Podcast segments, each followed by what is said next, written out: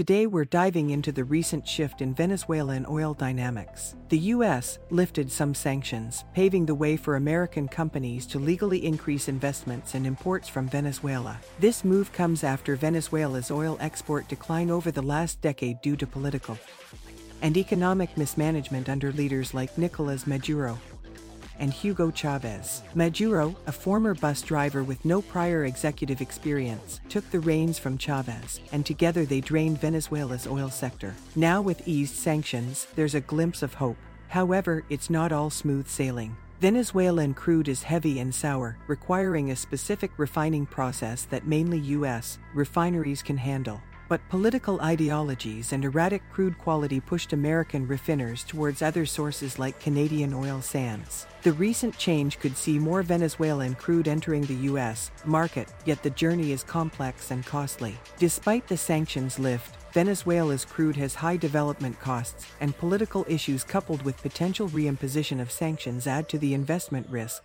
Venezuela, once a key player during the oil shocks of 73 to 79, now faces a steep climb to regain trust and substantial investment to revitalize its oil sector. The situation unveils a narrative of past glory, present challenges, and an uncertain, yet potentially transformative, future for Venezuela's oil industry.